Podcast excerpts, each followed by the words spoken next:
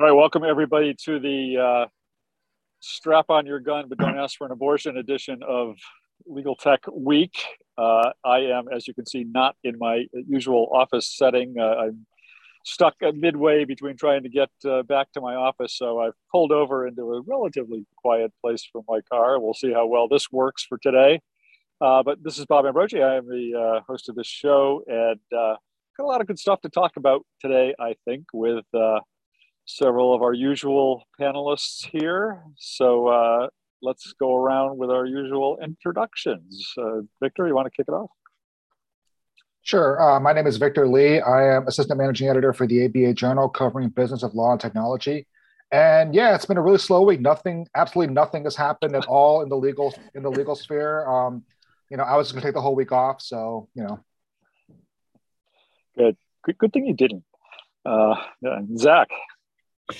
Yeah, hey there. I'm Zach Warren, editor in chief of ALM's Legal Tech News. You'll also see me on law.com, American Lawyer, other brands. I actually know a colleague or two who did take this week off. Um, probably a poor decision in retrospect. Uh, and Steve? Um, Steve Embry here. I, I um, write the blog Tech Law Crossroads. I guess I could say I'm the editor in chief, uh, publisher, author, janitor, dishwasher, you name it. And I also say that every opinion on, that appears on the blog are mine and mine alone. but that means that all the money you make from that blog you get to keep for yourself. right. Yeah, right. I can't even think of a catchy comeback for that one, Bob. you're you're in it for love, not money. And uh, Joe. Yeah, uh, Joe Patrice from Above the Law and the Thinking Like a Lawyer podcast. I know you're all saying that there was not much news this week, but there absolutely was, uh, sincerely, because Above the Law announced its new A to Z Big Law rankings, a response to the Law 360 400, which is what the Law 760, I don't know. Yeah, and the NLJ 500. So uh, everybody should check those out. I'll put those in the chat. Uh, but that's it. And Jean. Yeah, I, hi everyone. I'm Jean O'Grady. I write the uh, Dewey B Strategic blog, and I also write a monthly column on Legal Tech Hub, and I cover uh, legal information, knowledge, workflow, and technology.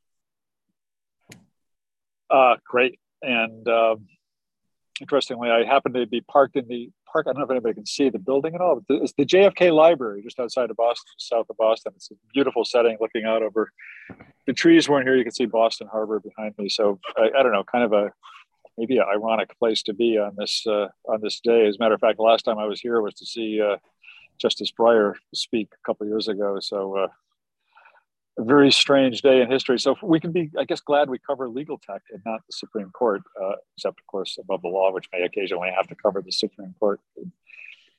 Uh, uh, well, I, am going to kick it off today just because I, I, think I have a very, very interesting story, which Zach tells me maybe I wasn't supposed to have. Maybe, maybe it was, maybe the embargo was pushed to Monday. I don't know. I didn't get the memo.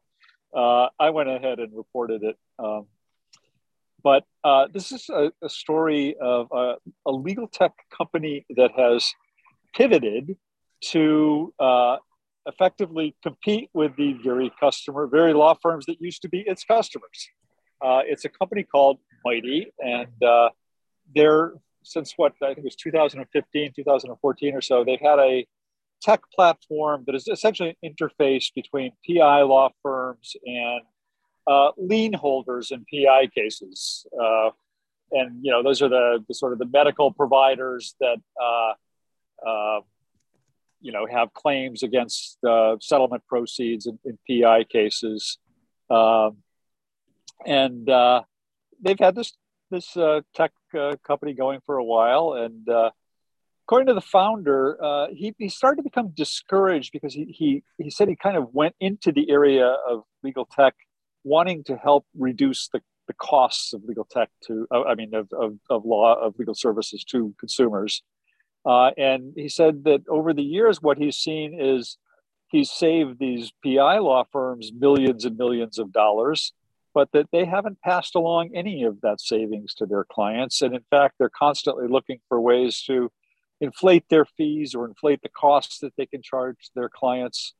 Uh, and he got very discouraged by that. And so he decided uh, that the only way to do anything about that was to take matters into his own hands and start essentially a PI firm uh, that will uh, aim to deliver legal services at lower costs uh, for PI in PI cases, uh, and that will commit to trying to push down costs more and more every year as they go forward. Uh, and what's interesting is they've kind of adopted this uh, atrium dual entity format that some of us may well remember that uh, you know the, the, justin kan atrium thing that uh, was going to revolutionize legal services and, and, closed a few years later without revolutionizing anything. Uh, and so they've adopted a similar model here where mighty the company is going to be the kind of tech and services and marketing support and they've formed a separate law firm called mighty law uh, which uh, will uh, now I'm in a, a dual uh, approach zone for Logan right now, so I don't know how this is happening. I've got planes coming every which way. Uh, but the, so they've got the separate law firm, which the company doesn't have any ownership in the law firm. The law firm doesn't have any ownership in the company, but they have this sort of contractual relationship by which the law firm pledges that it won't charge more than a third for contingency fee cases. It'll give back 10% uh, Good morning. Thanks. Uh, that it uh, will give back 10% of all the costs to the clients. In other words, instead of billing the full cost of a case to the client, uh, they'll just bill 90% uh, of the cost to the client. Uh, and that they're pledging to continue to do more and more every year to push this down lower and lower. So it's it's a pretty remarkable story. I can't remember anything equivalent of a of a, of a tech company pivoting to compete against its customers uh, and uh, it's also again interesting in in for being yet another attempt at this this uh, dual entity model. Uh, you know, besides Atrium, there had been ClearSpire before that uh, that had that had tried it uh, and also failed.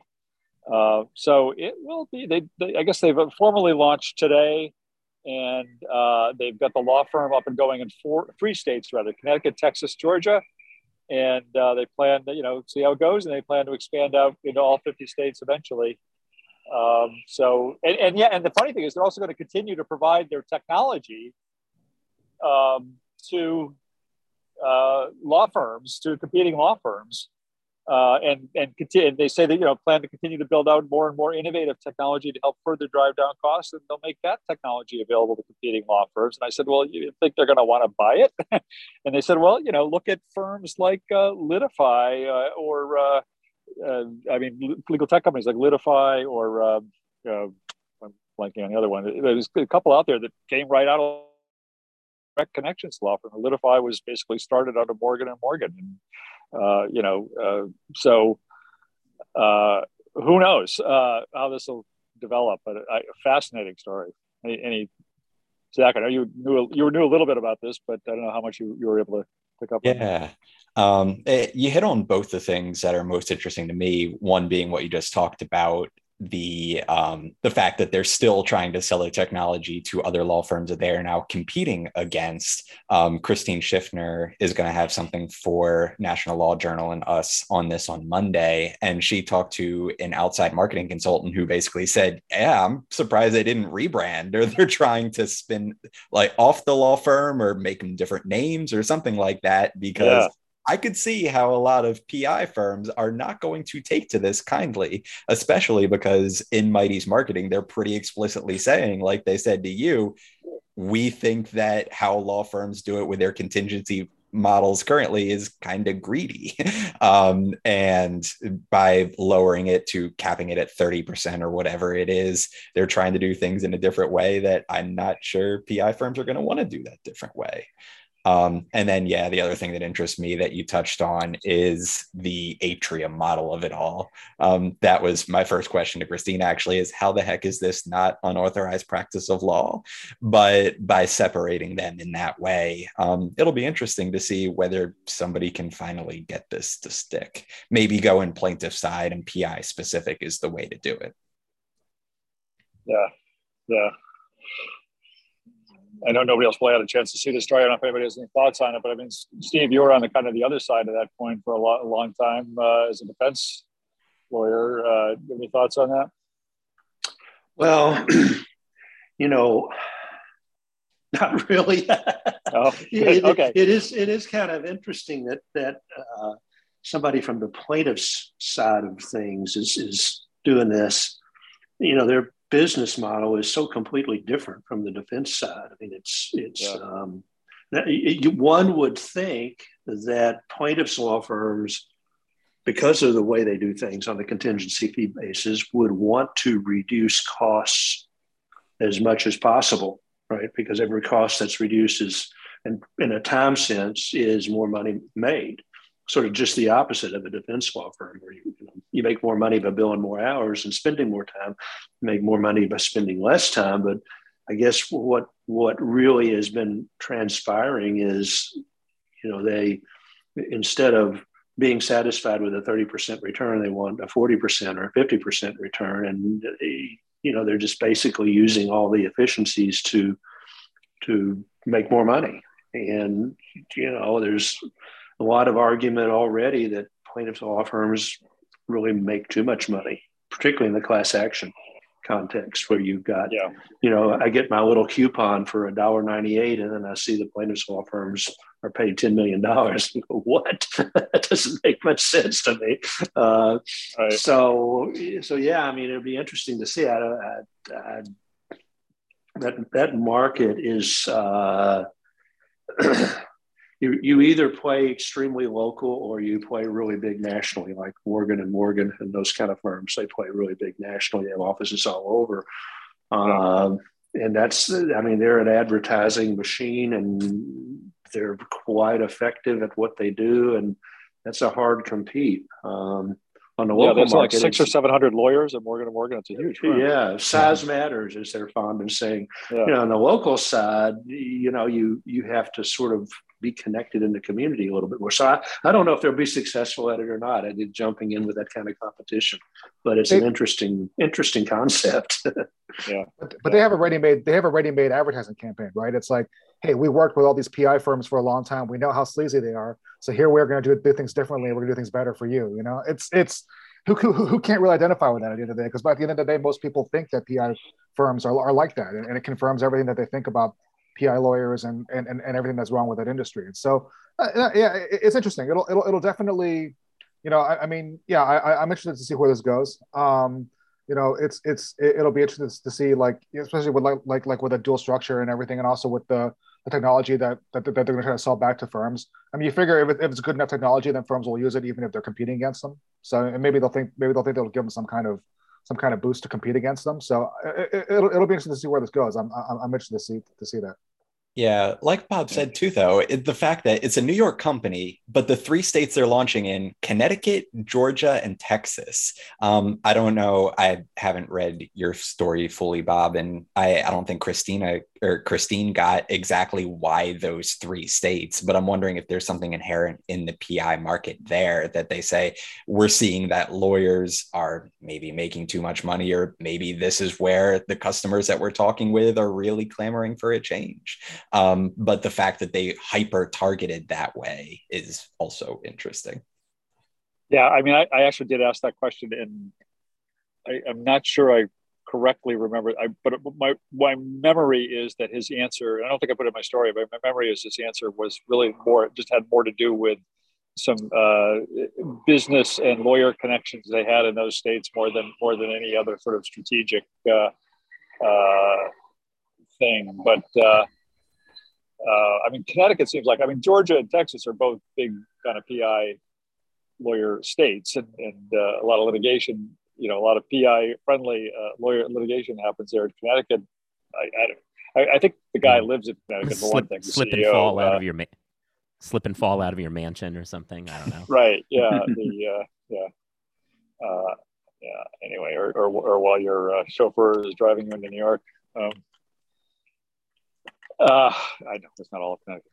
Uh, Um, you know, the um, one thing I do want to, I do think that there's a small predecessor parallel in in terms of Thomson Reuters having bought Pangea3 years ago. They got rid of it, but I thought that was a situation in which they were selling to law firms and then simultaneously trying to undermine market share for law, for law firms. Mm. But apparently, it didn't work out. They got out of the business.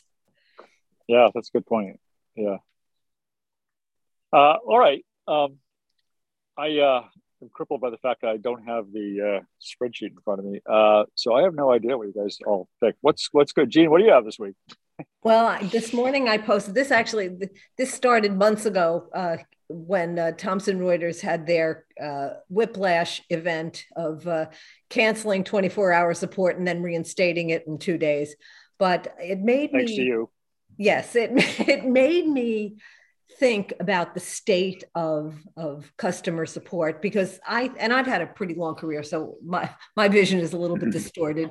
But I remember when vendors used to pass themselves off as partners and seemed to be genuinely interested, like Thomson, or when it was Westlaw uh, referred to, its slogan was forever aligned with the practice of law or something like that. Like they genuinely saw themselves as invested in lawyers' needs and helping lawyers practice. And to me, that pivot into saying we don't you know there's been a pandemic nobody works in an office there's no such thing as 24 hours as, as a nine to five job and yet we're going to shut down our customer support at night and on weekends and i big i it made me want to ask what other people thought was going on so one of the the important questions i asked was compared to 10 years ago, how would you say customer support is? And over 60, well, first of all, I got an overwhelming response. I had 170 responses, which on my blog, and the whole time I've done surveys over the years, and this is definitely the highest response rate I've ever gotten.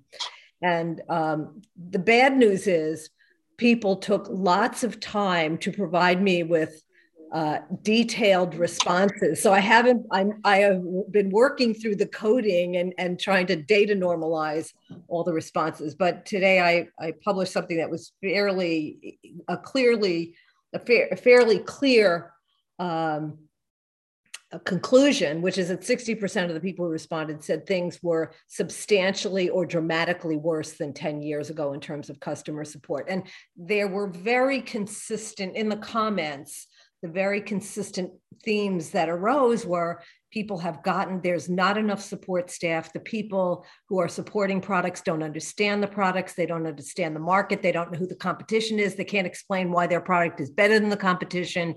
Uh, they they often give you the wrong information. They're hard to reach. Uh, and uh, you know it's just it's it, it was a pretty pretty bleak uh, consensus that things are not good. Now, you know, at the time, a number of my colleagues said, well, you know, they're probably going to start to offer apps and bots and it's going to get better. But that we're not there yet. I mean, that that may really be true down the line, but we're not there today. So uh, I'll be reporting more as I as as I work my way through the data the data analysis. I'll be posting more charts over the next month that's pretty interesting. I mean, was there any were there any silver linings in any of that? I mean, was there anything the, good that people question, were saying? Or? Well, what was interesting was the question about smaller companies having excellent service. There were some really interesting findings in that. Some of the small companies came out really well, and one in particular won in almost every category. And I was just I'm not surprised, but I was surprised how consistent it was. I think I listed like seven or eight categories of support, you know, like in documentation, responsiveness of staff, you know. So I'm I am working through my pivot table. are, are you naming data. names here in terms of the companies? I, am not going to name them today, but in uh, when that when I do the one on the small companies, yes, I absolutely will talk about which small companies came out the best. All right. We'll just have to wait in suspense. Yeah. You know, I, uh, I was thinking as you were talking, Jean, it, I'm not sure it's limited to legal. I mean, sort of the decline in service across the board since the pandemic hit is just, uh, you know, I don't have any survey data other than anecdotal data, but it, it seems bad. But you know, I guess a lot of it is there's not enough people to, to do the work. Uh, so that's a problem too, at, at least but, reportedly. But you know, what surprises me is for companies like, you know, Thomson Reuters and Lexis, who have been in the market for literally decades. There was a time when they had people in their headquarters who could do a custom report and help an organization find out what was going on with their with their utilization you know compare offices compare compare practice groups compare it to the overall market. They they could do now it seems like no, they either don't support it or they don't care. Like when i ask my reps i want a business review they stare at me like what's a business review?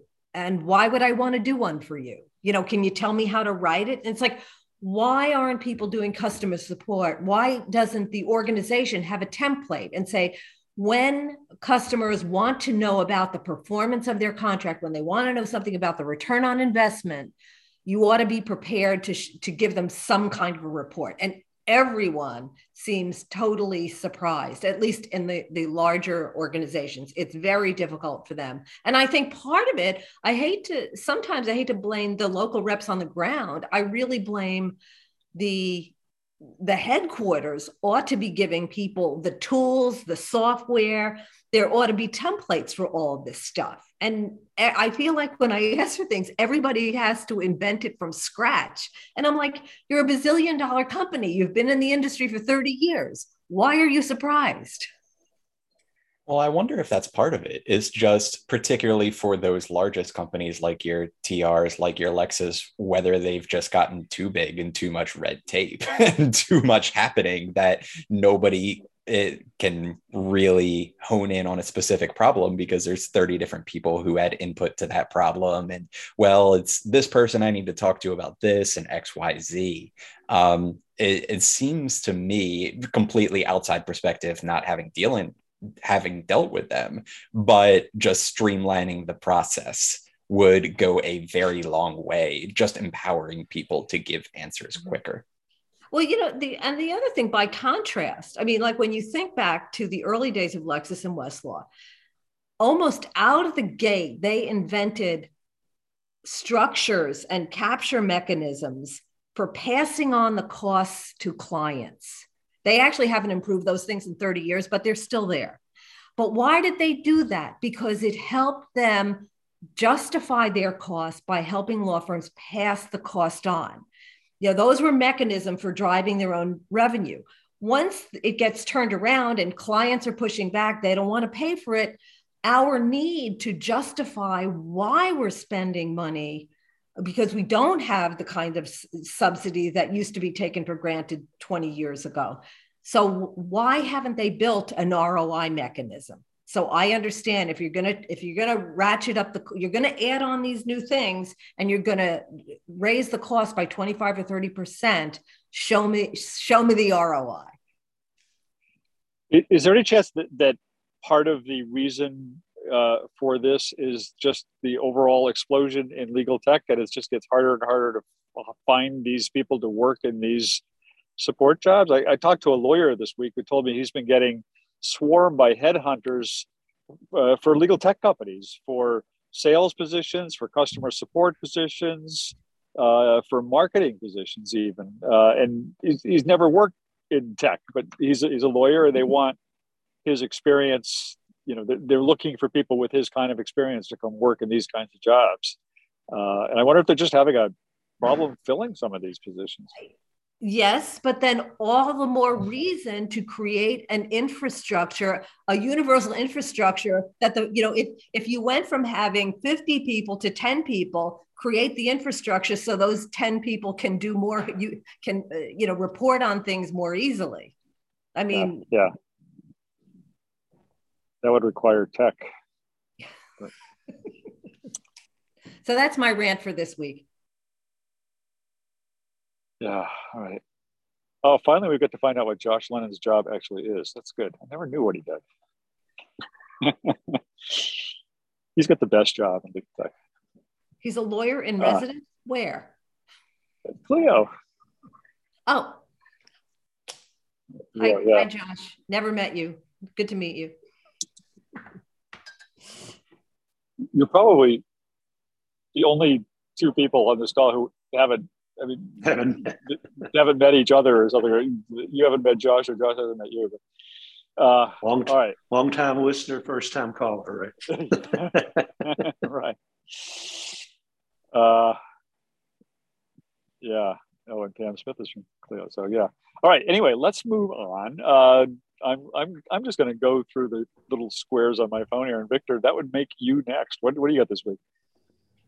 Um, yeah, so um, you know, I was I was I've been following the um, you know the uh, action on the in, in Congress concerning the uh, uh, proposed online privacy bill, and uh, it actually cleared a cleared a subcommittee. Uh, it cleared a subcommittee uh, this week, and it, it'll um, presumably move on to the full committee next. And it seems like there's bi- there's bipartisan support for it in the House, but obviously whether whether the Senate takes it up even before the midterms, um, you know, is, is anybody's question. But you know, there is hope because you know the Senate actually did uh, pass something this week, so uh, it, it is possible for for the Senate to do something when they want to. Uh, and you know, online privacy is one of those issues that seems like they have pretty pretty powerful advocates on both sides of the aisle. Um, you know, Republicans and Democrats, you know, are something that that that, that they might have some common ground on. So it's interesting. And like the the law the the, the law that, that was passed, it's it was um, you know it's some people say it doesn't go far enough, but um, you know, as well as it's it's one of those things where it would require um, um, companies like uh, Google and Facebook and and and company and companies like that to only collect personal data that is necessary to provide services, whatever that means. Um, and that sensitive information, like personal information, social security numbers, and stuff like that, would would get more protection than what they get now. I mean, and obviously, you know, whether that whether that goes far enough is going to be an interesting question that will probably get you know taken up later on. But you know, obviously they're against they're against the clock. You know, probably nothing's going to get done um, if they don't do it before before November, and then after that, it'll probably just have to get punted back to um, you know whatever the next Congress looks like. But I mean, it'll be interesting to see to see where it goes, and you know, it can always be used as like a template for further for future um, future uh, um, bills down the line, and you know, so so we'll see where that know what happens with that. Yeah, we actually talked about that a little bit last week too. Uh, was it last week? I think Zach, you talked about it last week. Um, and uh, I, th- I, think it's really interesting. Uh, and I, one of the questions, if I recall right, that we talked about was this, this question of, of does does the federal law in any way preempt uh, state laws that are out there? Because there are an increasingly growing number of, uh, of state laws on this issue, uh, and and they don't all necessarily uh, align with each other. So there there can be differences in state requirements along these lines, which could be a nightmare for businesses that that do business across all 50 states.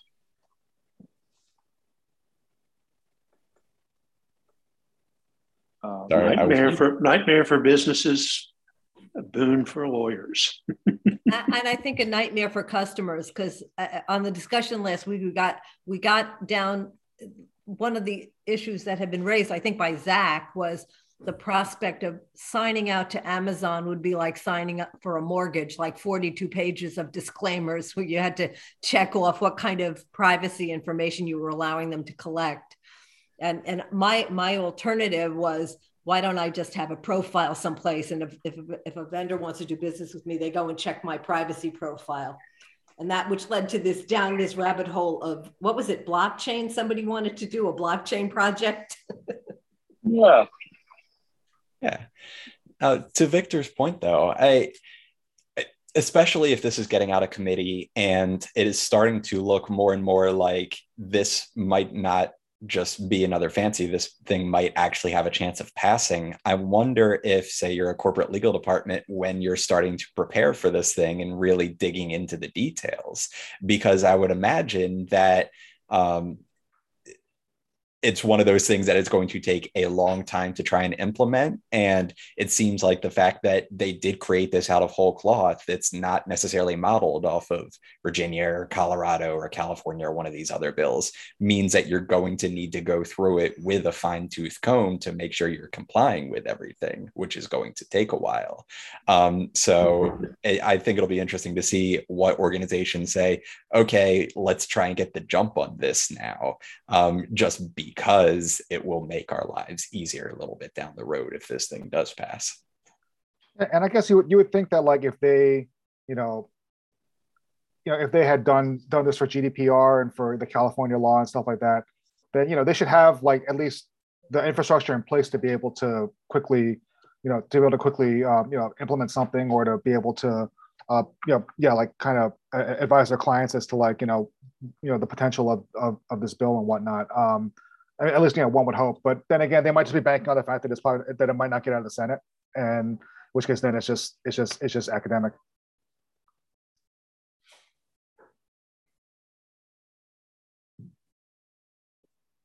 All right. Um, anything else on that? Then uh, next up in my screen is Steve. I wasn't expecting to be next. Sorry. I have nothing to say on anything. No, I'm only kidding. well, I had uh, I'd actually picked up uh, an article that uh, Kathryn Rubino for Above the Law wrote, keeping keeping with the uh, strategy that you know I have nothing really important to say, so I play piggyback on somebody else's. But it was a, a real interesting development of an AmLaw 100, barely AmLaw 100 law firm has decided that it's going to cut the salaries of associates who uh, whose utilization rate, which I assume is their billable hours, is 80% of their goal. Uh, and it just struck me as uh, sort of mean spirited and uh, a lack of a lack of the firm recognizing its its responsibility. You know, two things have to be in play to do something like that. E- either the firm does not have enough work to keep all the associates busy at 100% uh, or more, um, or they've got a whole lot of lazy associates, which, you know, people that go to work for AmLaw 100 firms and get jobs there typically are not terribly lazy. I mean, they have uh, managed to excel in college and excel in law school and excel as law clerks and are associates. And it's hard to believe that they would be uh, lazy enough not to not to bill their quota. In fact, probably the opposite is generally true. If there's enough work to do, you know, these these people by and large are highly competitive and highly motivated for the most part, and uh, are gonna gonna go out there and bill as much as they can, as fast as they can to to advance in the law firm. And so I, you know, I just kind of, I really sort of sort of felt like that or sort of surmise that perhaps there's not enough work to keep all these associates busy, or the work is not being uh, divvied up in a way that is that is fair and, and appropriate, which is also a problem. I, I don't know, you know, all the details, and apparently the the law firm in question wasn't supplying many of the details to Kathryn, which is no big surprise. But it just, uh, you know, it just struck me as not only bad on the associates, but sort of unfair to clients because if it if it's if it's the fact that the law firm doesn't have enough work to do and they're now going to cut your salary if you don't make 80% of your quota then people are going to start looking for things to do whether those things to do are really necessary involve legal judgment or what. And end of the day the person that gets hurt the most is not only the associates but the clients so i just had a, a real sort of visceral reaction to to the whole thing and it came upon came kind of on the tail of an, an article i had written uh, about the uh, krill strategies and university of minnesota study came out earlier this month which you know to sort of state the obvious that that lawyers that are that are evaluated on their professional skill and and those sorts of things are generally happier than those that are evaluated purely on their productivity and their hours. Ha- happier lawyers are healthy, and healthier lawyers in the long run are going to be more productive uh, and, and be less costly, which is, you know, duh. we, we really need a peer reviewed study to, to know that, but obviously that's true. And, and this would sort of fly in the face of that. It's like, no, well, we don't really care about anything, but you better get your hours built up or we're going to cut your salary. Um, so anyway, that that was struck me as I was glad to I was glad she wrote the story, but I was saddened by the fact that the, law firm was taking that step. So one interesting counter to that, because I talked to Kathryn about this while we were all working on it. Uh, it, I, I think the way they postured it is we we've had a series of raises over the course of this year, you know, leading up to now. Uh, the Fed deciding we're going to have a big recession. Uh, so we've had all these raises. Uh, STIPTO's been a little bit behind on that. I think what they were trying to do uh, clumsily uh, was have cake and eat it too by saying we're matching the Cravath scale, but then saying, oh, um, but not for a lot of you. So that way they can advertise to people if they're looking for laterals or trying to retain people, hey, we pay Cravath, but not really. That that's my thought on what they were doing, and that I think you're still dead on right about your analysis that it means they're not making enough money but I think it's that they were not making enough money to justify the salary bump. But rather mm-hmm. than just stay the course, they couldn't do that and still compete out there with the talent war that's happening. So they were like, how about we do this? We say we've increased and just uh, hope nobody notices. I, that was my mm-hmm. read on it when I was hearing it because they, when Kathryn called them to get comment, they really did keep fixating on, but we're matching Cravath. I want everybody to get that headline. I was like, I mean, but no, right? Yeah. so, but I think the word is disingenuous. Is that kind of? it, it seemed a little clever to me. Maybe that's the right way I should say it. I found it that's clever. A, that's a nicer way. That's a nicer way of saying it. Yeah. yeah, I think they were trying to play a game. Yeah. Well, I mean, you know, and and law firms do this a lot. I mean, they, you know, you might have you might have an associate who's who's working at seventy percent who really is kind of lazy and dogging it. So so rather than walking into the associate's office and saying, okay, you know, you've got six months to get your hours right, and, if you, you're not going to get your hours up, then you either have to go to another track compensation wise, or you need to go someplace else. But rather than do that, they said, oh, everybody, this is going to apply to everybody. So this way we don't have to go have that, that unpleasant conversation. no, some people might like it. I mean, you know, if it, mean, if it means they get to work a little bit less, but they still make their, they still make their, what, $215,000 a year instead of 250. It's like, well, okay. I mean, you're not going to starve on that. So, I mean, yep. and, and if that means you get like, you get, you get a little bit more of your weekend back, then, you know, why not? Yeah, but and that's a fair point, Victor. I mean, it it, it but if it's true that you have people that really want to make partner and they can't make their hours because there's not enough work or it's not being d- divided up appropriately, you know, then that's bad because here now you have people that that don't want to go on that track and really want to be on the partner track. They just can't.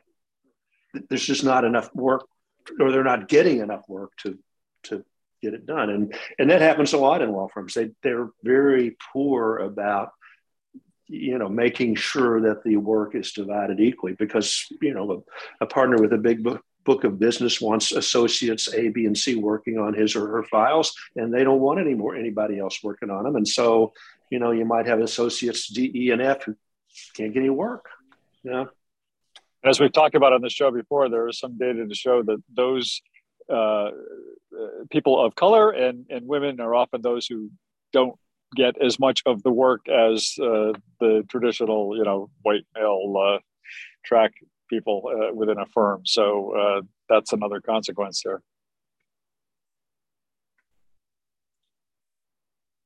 All right. Uh, I think Joe, you would be up next. Uh, yeah. So uh, let's see here. Um, so my story there there are two takeaways is more than a story uh, which is that hmm, um um yeah sorry um i'm dealing with uh a, a, typing thing right there. So it sounded like terrible radio. Sorry, everybody. So, uh, yeah, so Onit released the second half of their ELR, their, uh, you know, enterprise legal reputation, I think it is. Anyway, the ELR report. And the, this is an interesting study they've conducted uh, 4,500 respondents, enterprise level, enterprise and legal departments, uh, getting at the heart of some things. Uh, their first uh, bit was very interesting. The second bit had a couple other things that I thought were interesting. One of which we've talked about on this show before. Uh, in the context of like Coca Cola and, and, Microsoft, obviously, uh, the diversity in hiring of vendor programs that some of these companies and, in particular, legal departments have, uh, those are applauded and mentioned in this report. Interestingly, while companies seem to be doing a very decent job of pushing vendor diversity. Uh, they're doing this far outpacing their own internal hiring diversity. Uh, one of the things it hits on is that there might be a bit of a NIMBY problem with the way in which these companies actually approach diversity, equality, and inclusion projects. Uh, so that's something to look out for because. I, I mean, the way I balanced it is on the one hand, you know it, firms are where people learn I, for better or worse that's how we've structured our industry. So yeah there's going to be more avenues to bring in diversity by through hiring outside counsel than there necessarily are people who are prepared to move in-house. That said uh, it's not really diversity if the if a whole segment of jobs are not really accessible. Uh, and the second half and i'll just introduce it and then we can talk about whatever the second half of it was the first installment of the ELR focused on the fact that law uh, legal departments are like we're beloved and trusted partners and all of the enterprise stuff were saying yeah we're going to bypass legal on any deal on, on, the first deal we get a chance to uh, which is not good. Uh, so this report kind of got into a little bit of this. Uh, yes it seems as though legal departments are relatively clueless about how they're perceived but it also seems a little more nuanced as the uh, getting this set of data. It seems as though everybody agrees and works with legal on certain categories of work, and then there's just other categories they think legal isn't necessary for, and that's what they bypass. So far from just not trusting legal, it's that they've decided there's certain enterprise folks have decided there are certain things that are low enough risk. I don't want to deal with how slow legal is. Uh, and the recommendation is if legal were faster and more efficient, they would have a better better pitch to say, yeah, this seemingly innocuous vendor deal still has to be something we look at.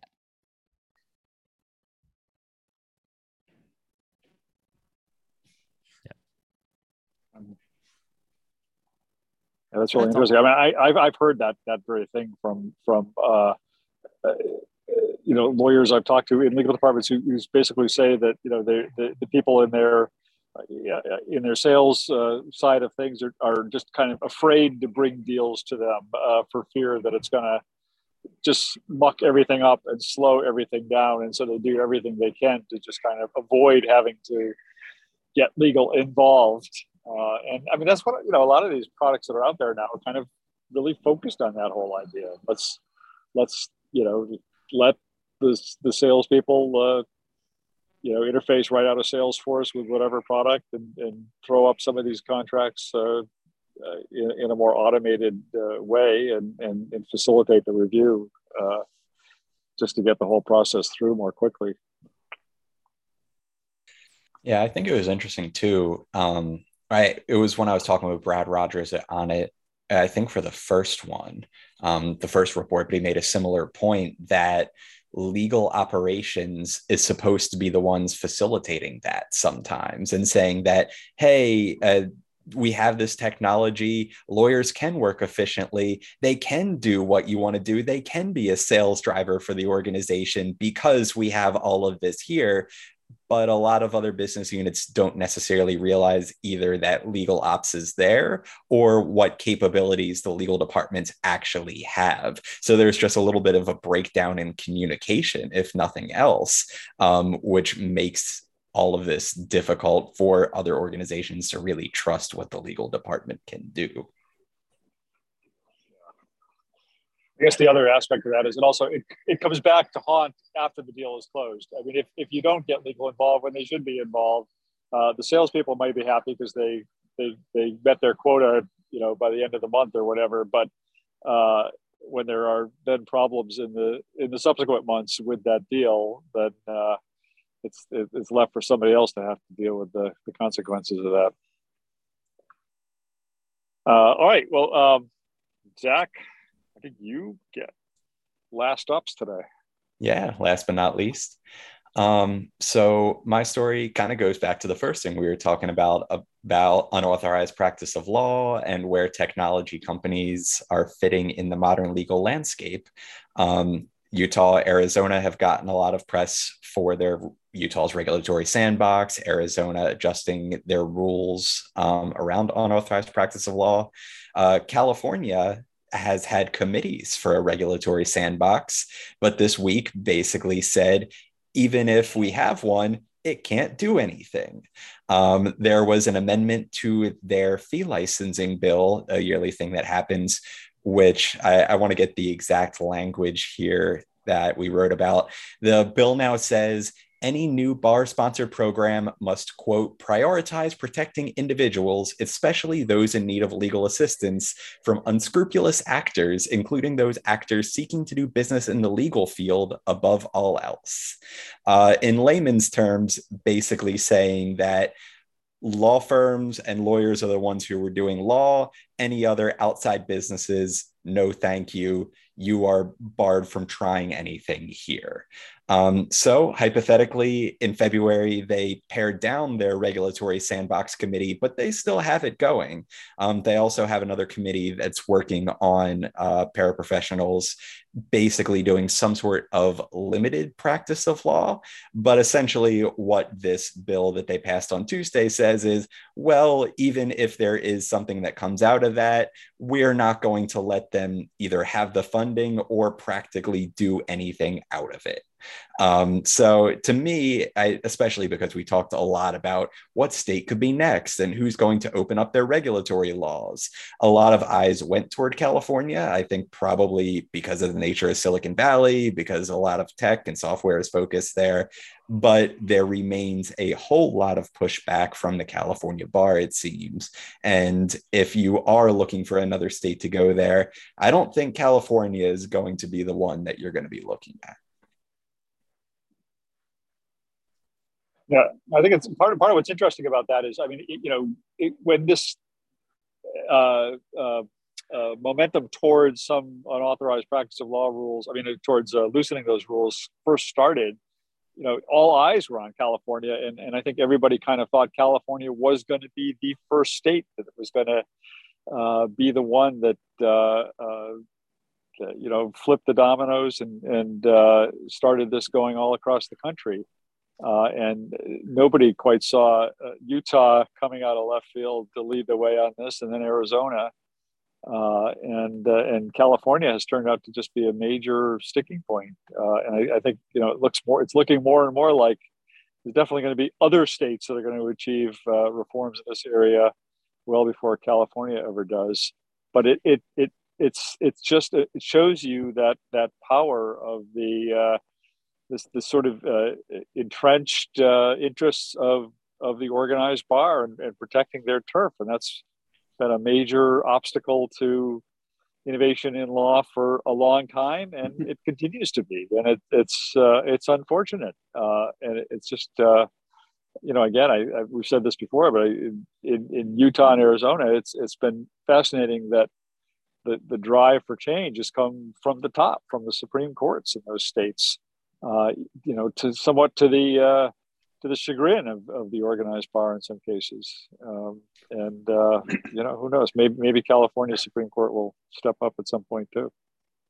I'd, I'd actually written a tongue-in-cheek article that I posted yesterday about the the Google engineer who, or former engineer, I guess, who who proclaimed his AI program was had human consciousness and feelings. Uh, mainly because he did an interview of it and, and the, the program recognized concepts of justice and injustice and sacrifice for the greater good. And so, you know, I posed the question whether how many lawyers have a human conscience? And, and if, if, the test is whether they perceive justice and injustice and are willing to sacrifice for the self sacrifice for the greater good, then I think a goodly percentage of them are out. I also I also wondered whether the AI program could pass the bar exam and get past the character and fitness committee and be hired by a big law firm like the one that would cut the poor associate salaries to back to 80%. That's fair. No, kind of to that point, though, I thought it was interesting that a lot of the bar's arguments in this case were explicitly we're looking out for consumer protection. We're doing this for the good of people who are doing getting legal services in California, protecting them from these unscrupulous actors. When that's always the, been the yeah. exactly yeah, and the argument from Utah. It, I mean, Justice Himonas and others has been pretty much kind of the exact same thing of we're looking out for consumers and because we're giving them more options. And it's somebody you can't really be looking out for consumers both ways. There's got to be some push give and take and yeah i'm i'm a little bit skeptical that the only way to look out for consumers is by completely barring everybody else but what do i know yeah, well, the, num- I, the numbers I mean, belie that argument. That's the problem. They, I mean, you can't look you can't look at how many people are not getting legal representation and legal help in this country and say the existing rules are helping consumers. It just it's just a fact that they're not. So. Yeah, I mean, it's all, Sorry, it's always the doomsday scenario that, that that they cite, right? It's like the the con man who weasels his way in to like you know so, to like so, to like somehow like you know uh, passing himself or herself off as a lawyer and then taking all these people these poor innocent people for a ride and whatnot. But you know, I mean, look, that, that that's does it happen? Sure, but I mean, you know, the alternative is that okay, well, then these people are stuck with the status quo and they have no, you know, they can't afford they can't afford most lawyers, and most lawyers won't even do their work because it doesn't pay enough. And I, I mean, it's interesting because I think I remember when I when uh, you know when, when California first started looking at this, I remember I was surprised. I was like, oh, that's uh, you know, I, I always thought it would be like, I, I, like, like, like when, when, when Utah and Arizona were doing it, I remember thinking, okay, well, maybe it has to be a small state like that, not a small state, but like a smaller state like that, because, you know, maybe, maybe if you get everybody on board and you get all the decision makers on board and whatnot, and you kind of, um, you know, maybe, maybe the bar isn't quite as diverse as, as a place like California, where you have a diversity of views and people who, you know, are adamant about protecting their turf and whatnot. And you know, it's kind of like the whole like kind of small firm versus big firm thing, where sometimes change happens more easily in a small firm as opposed to a big firm. And California is, you know, obviously the big the big one in this case. And just the way that like, you know, just following the story, the way that like, you know, they kept cutting back on like the mandate of the, of, of these committees and whatnot, and kind of, you know, kind of first first kicking out people who weren't from California, and then limiting, you know, like the scope of like what they what they were going to cover and whatnot. I, I wasn't surprised to see that it went this way. Um, you know, it'll it, California might have been might have been a, a might have been a bridge too far for them. You know, it might have been too big. You know, with too many too many lawyers with different opinions, and you know, maybe too competitive for some lawyers who are worried about losing you know losing losing what business they have. So um, you know, maybe you know maybe maybe this is always going to happen, but yeah, it, but then it's kind of like, well, then what do you do for those people? You know, who who who need who need services in? I mean, the pe- the lawyers in California now aren't helping them. So how is this going to help them? You know, even more. Yeah, I had I had a call this week with a, a AI engineer uh, who is developing a product uh, that would very sophisticated uh, AI product for kind of answering consumer legal questions. Uh, not on mar- not to market yet. I I, I thought we were meeting because he wanted to demo the product for me or something. Turns out he wanted legal advice on uh, on the question of whether his his pro whether his uh, AI algorithm could be shut down by state authorities for unauthorized practice of law. Uh, and I said, I don't know. Let me check with my bot. I have no idea. But uh, my bot didn't know the answer to that one either. But uh, I mean, it's sort of an it gets to be an interesting question, right? As as more and more AI is used to uh, uh, deal with legal issues, is there a point at which AI can be considered to be practicing law? I don't know. There, there's an opinion from some, from one state, I can't remember where. Basically, the reasoning is uh, only since only humans can practice law. If a, if a program does it or an algorithm does it, by definition, it can't be the practice of law. Which was kind of interesting reasoning. yeah, I mean, but but what about the people who develop the algorithm or own the algorithm? Whatever. Right, right. but you know, Bob, both Lexis and Westlaw have those, you know, Q and A, you know, Yeah. where you can ask a question and it comes pretty close to giving you a legal answer. And Yeah. I haven't heard of anybody attacking those systems as unauthorized. I mean, I think I, I- I think if it were going to happen, that might be a, they, they might be a logical target. Yeah, let's shut down Thomson Reuters over unauthorized practice of law. as we Uh, were saying earlier. But they don't Which have, is they don't not have a- any customer service anyway, so why not?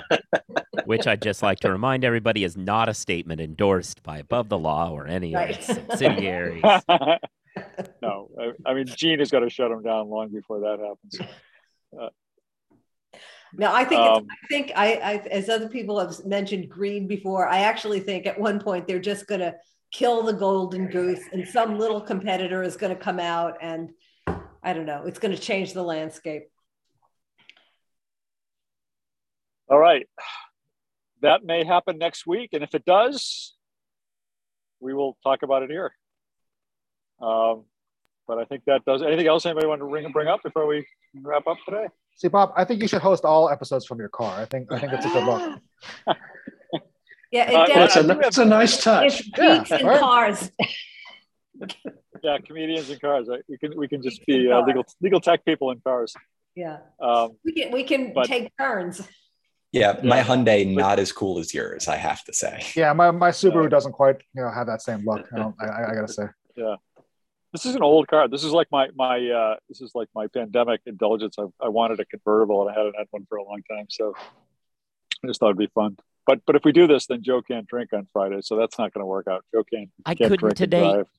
I couldn't today anyway because I've got to I've got to go driving after this. Uh, so Oh. yeah, All right, all Yeah. right, all right. So maybe we can arrange that. yeah. We'll, we'll just get the bus, get the Legal Tech Week bus. the party bus. Yeah. ILTA ideas. There we go. All right. Double A, double L All right. before that. I know Jean will be there, and I know I will be there. I'll be there. And ClioCon. Yeah, and ClioCon. Oh wait, that, but And that, and you're that's a gonna be ways off yeah. still. yeah, yeah. Uh, right. all right. Well, that's good because gas prices are high. It'll take us a while to get get all the way out to uh, where is ClioCon? Nashville, not San Diego. Nashville, Nashville. Yeah. All right. All right. Well, good. We'll see everybody next week, and uh, thanks for putting up with my uh, remote uh, moderating. Wow. Good. So See ya. Yeah. I Dude.